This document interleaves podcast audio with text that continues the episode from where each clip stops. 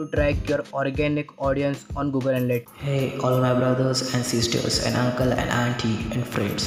How are you? Good now? Yes, all are taking care of family? Yes, you should be. Here are host Praful in all podcasts, all learning about strategies and digital marketing and some valuable things.